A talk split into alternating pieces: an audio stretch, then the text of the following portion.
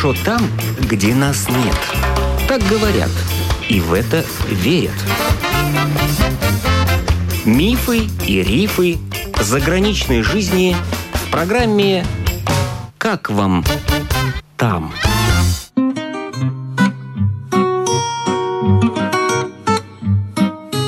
Добрый день! В эфире автор программы Галина Грейдены. Сегодня бывшая жительница Даугавпилса Елена Куранова расскажет о своем переезде в Россию, в город Воронеж. Елена всю свою сознательную жизнь прожила в Латвии. Окончила Даугавпилсский университет по специальности преподаватель социальных наук.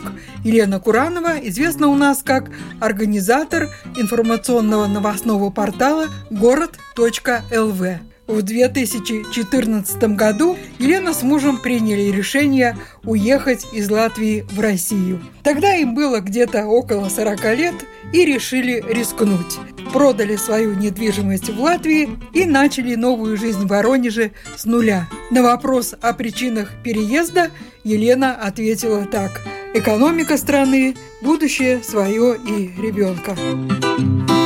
Мы выбрали Воронеж. Для меня было важно город-миллионник. Неплохой у него был бы рейтинг, чтобы он входил в двадцатку лучших городов страны. В прошлом году, насколько я помню, у него была уже седьмая позиция по стране. И мы даже города не видели. Просто решили, что, наверное, это будет Воронеж. А почему, скажем, не Москва или Подмосковье? Нет, нет, нет, нет, нет. Во-первых, Москва, я никогда даже о таком городе и не мечтала. А смысл? Москва — это очень большой город. Город, в котором миллионов, не знаю, там пятнадцать живет население. Если бы мне было бы лет там восемнадцать, может быть, можно было штурмовать все эти вершины. У меня есть мои одноклассники, которые живут в Москве, и, простите, они встретились друг с другом только лишь вот, наверное, благодаря мне, когда я сказала: ребята, ну вы в Москве и хоть как-то пересечься, может быть, вы готовы будете. Вот я с ними умудрилась за этот период времени уже несколько раз увидеться. Я наслышалась, как люди воспитывают своих детей по телефону, либо не выходят вообще за рамки своего района. А Воронеж такая, ну, большая, хорошо развитая деревня.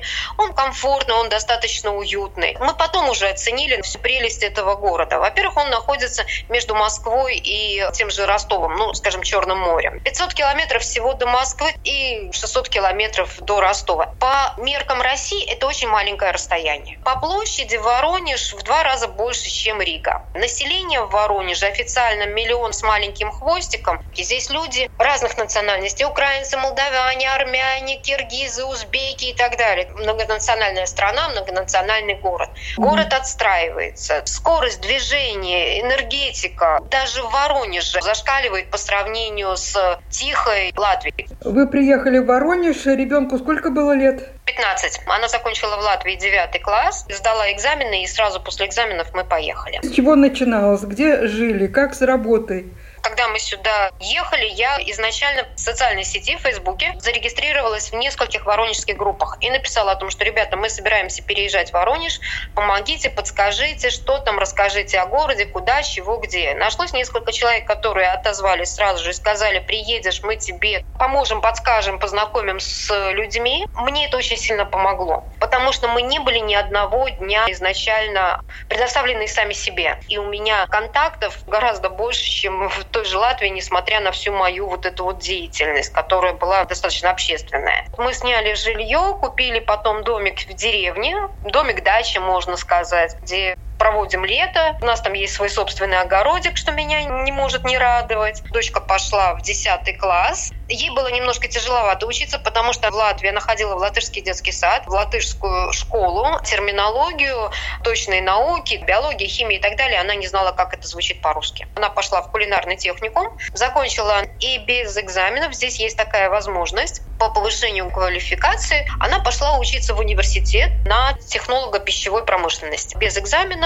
на бюджетное очное отделение. Она mm. еще учится. Как у вас с работой и у мужа как сложилось? Супруг работает, у него руководящая должность в издательстве. Местный здесь один такой есть журнал. У меня магазинчик. В прошлом году я открыла магазин зоотоваров в одном из микрорайонов Воронежа. И вот мы потихонечку, понемножечку его развиваем. Вы еще работаете в проекте «Европейские соотечественники в России». Проект есть, но это не работа, это своего рода хобби. В каком плане? Когда в пятнадцатом году мы уже были здесь, и один из наших соотечественников из Елгавы, живущий в России, он мне предложил, говорит, давай создадим группу в Фейсбуке, которая будет помогать людям, желающим переехать в Россию, не только, скажем так, теоретически, но и на практике. И таким образом появилась эта группа. Ее цель и задача заключается в том, чтобы люди могли получать информацию о новых каких-то законодательных проектах, либо уже вышедших законах по тому, как им можно проще переселиться в Россию. Какие-то таможенные правила, новые, старые, чтобы могли обменяться опытом, чтобы могли рассказать о том, кто где в каком городе, регионе находится, и помочь людям, другим принять решение, куда же им переселиться. Я знаю, что, скажем, ребята из Калининграда, они вот уже в течение нескольких лет просто собираются друг с другом, контактируют. Во всяком случае, если кому-то новеньким нужна помощь, они им помогают на первоначальных каких-то этапах, советами, контактами, потому что это очень важно. Когда ты приезжаешь, совершенно никого не знаешь, нигде ты ни с кем не знаком, это тяжело.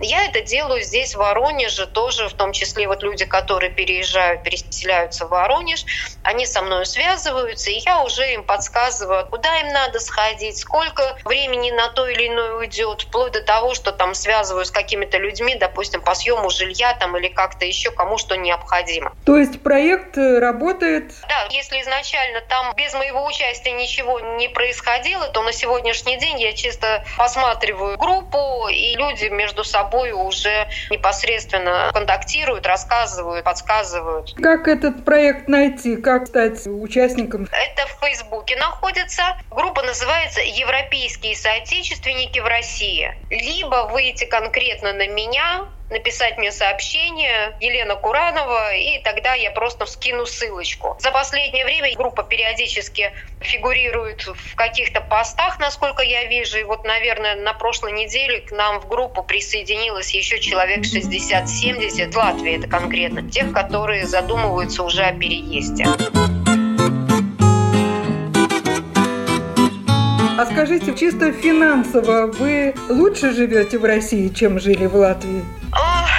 Даже очень сложный вопрос на данном этапе. У нас идет процесс еще развития. Конечно же, скажем, жилье здесь стоит дороже. Дороже, чем в Даугавпилсе или в Риге-Юрмале? Я думаю, что, наверное, даже и в Риге в том числе. В две тысячи пятнадцатом году мы продали квартиру за двенадцать тысяч евро, трехкомнатную квартиру. А по российским деньгам это было бы где-то на тот период восемьсот тысяч рублей. На восемьсот тысяч рублей в лучшем случае какая-нибудь комнатка в коммуналке. Конечно, можно в том же Воронеже приобрести однокомнатную квартиру где-нибудь за миллиона три рублей. Но район такой немножко, это не центр и не спальный район. Стоимость квартиры может быть варьироваться, скажем так, от трех миллионов рублей. В евро сейчас я не скажу, это надо высчитывать. Кто-то за семь миллионов покупает трехкомнатную квартиру, там восемьдесят квадратных метров. Здесь, в России, немножко все по-другому. Здесь расстояния рассматриваются совершенно иначе. Площадь жилья здесь пятьдесят пять квадратов. Это очень маленькая площадь. Здесь нормальная площадь жилья — это восемьдесят, девяносто, сто квадратов. То есть для людей это, ну, как это меньше? Нет, меньше можно, но это если ты уж совсем не можешь справляться с коммунальными услугами. Жизнь здесь по оплате коммунальных я сравниваю с Даугавпилсской квартирой. Она здесь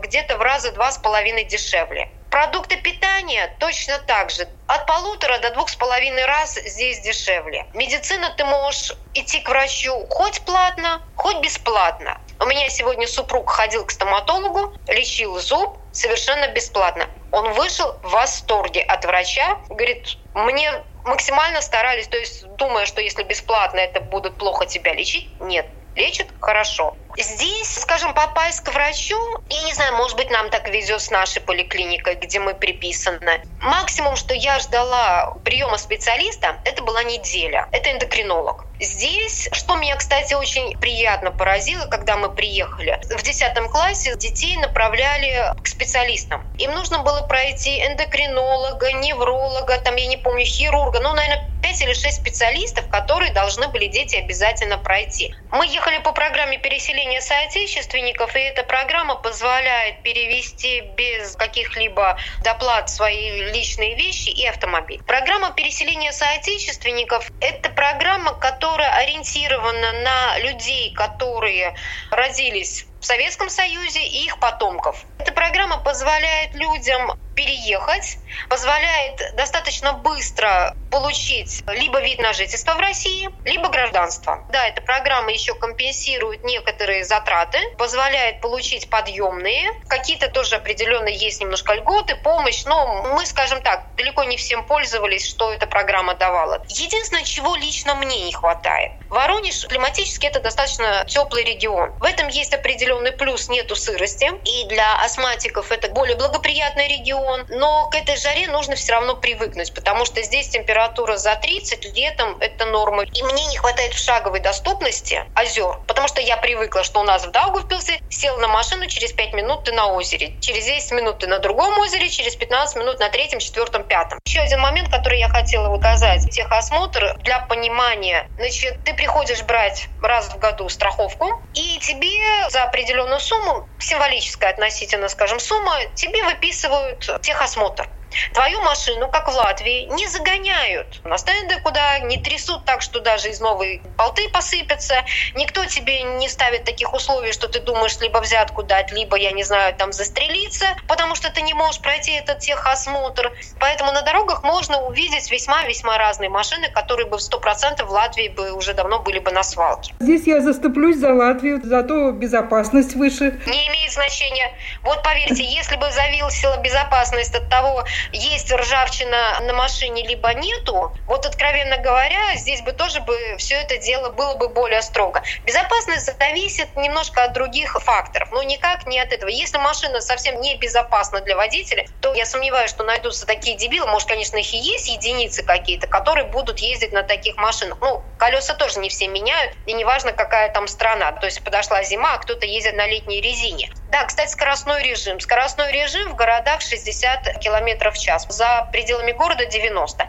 И увеличение скорости допустимо двадцать километров в час. То есть в пределах плюс девятнадцать километров тебя никто не оштрафует. Но это тоже в сравнении с Латвией. Ну, это опять можно говорить о безопасности. Можно подумать, мало в Латвии аварий. Я не водитель, у меня муж водитель, но после Латвии, конечно, здесь ему изначально было достаточно тяжеловато ездить первоначально. Но когда мы приехали в Латвию, и мы видели вот это та скорость ползущая, и когда мы смотрели и видели аварии, мы не понимали, каким образом здесь вообще можно попасть в аварию.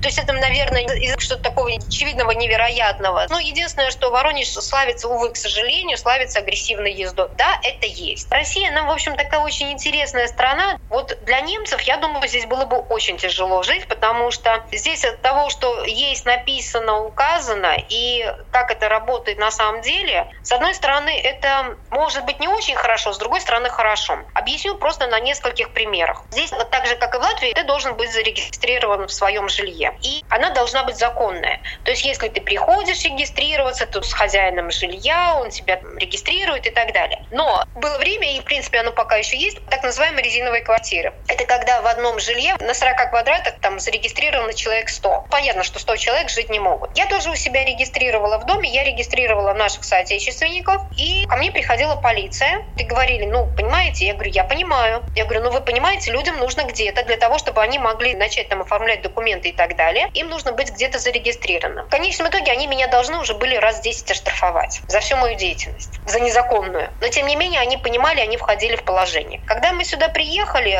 один из первых дней муж проскочил на красный свет, на центральной площади города, а там всегда стоит полиция. Ну, естественно, ребята останавливают. Мы говорим, а что мы нарушили? Говорит, а вы светофора не видели? А там, правда, листва, все. Ну, не увидел он светофора, что красный свет. Говорим, ну, виноваты, заплатим штраф. Видят номера латвийские. Мы говорим, сколько штрафа? Он говорит, откуда вы? Минут десять общались. Его уже напарник приходит и говорит, слушай, может, ты работать начнешь? мы ни копейки не заплатили. Мы ездили на латвийских номерах, нам говорили, что с вас будут постоянно брать штрафы. Ни разу не остановил ни один полицейский. Я более того скажу, мы здесь молчим о том, что в торговые центры можно пройти без ку ар кодов. Мы об этом молчим. Мы друг другу об этом рассказываем, но молчим, потому что зачем, чтобы знали службы определенные. И вот таких вот моментов, которые здесь вот они есть, которые основаны на человеческих каких-то факторах, они очень сильно здесь работают. Но это вот так, к слову, для понимания Латвии и вот Россия.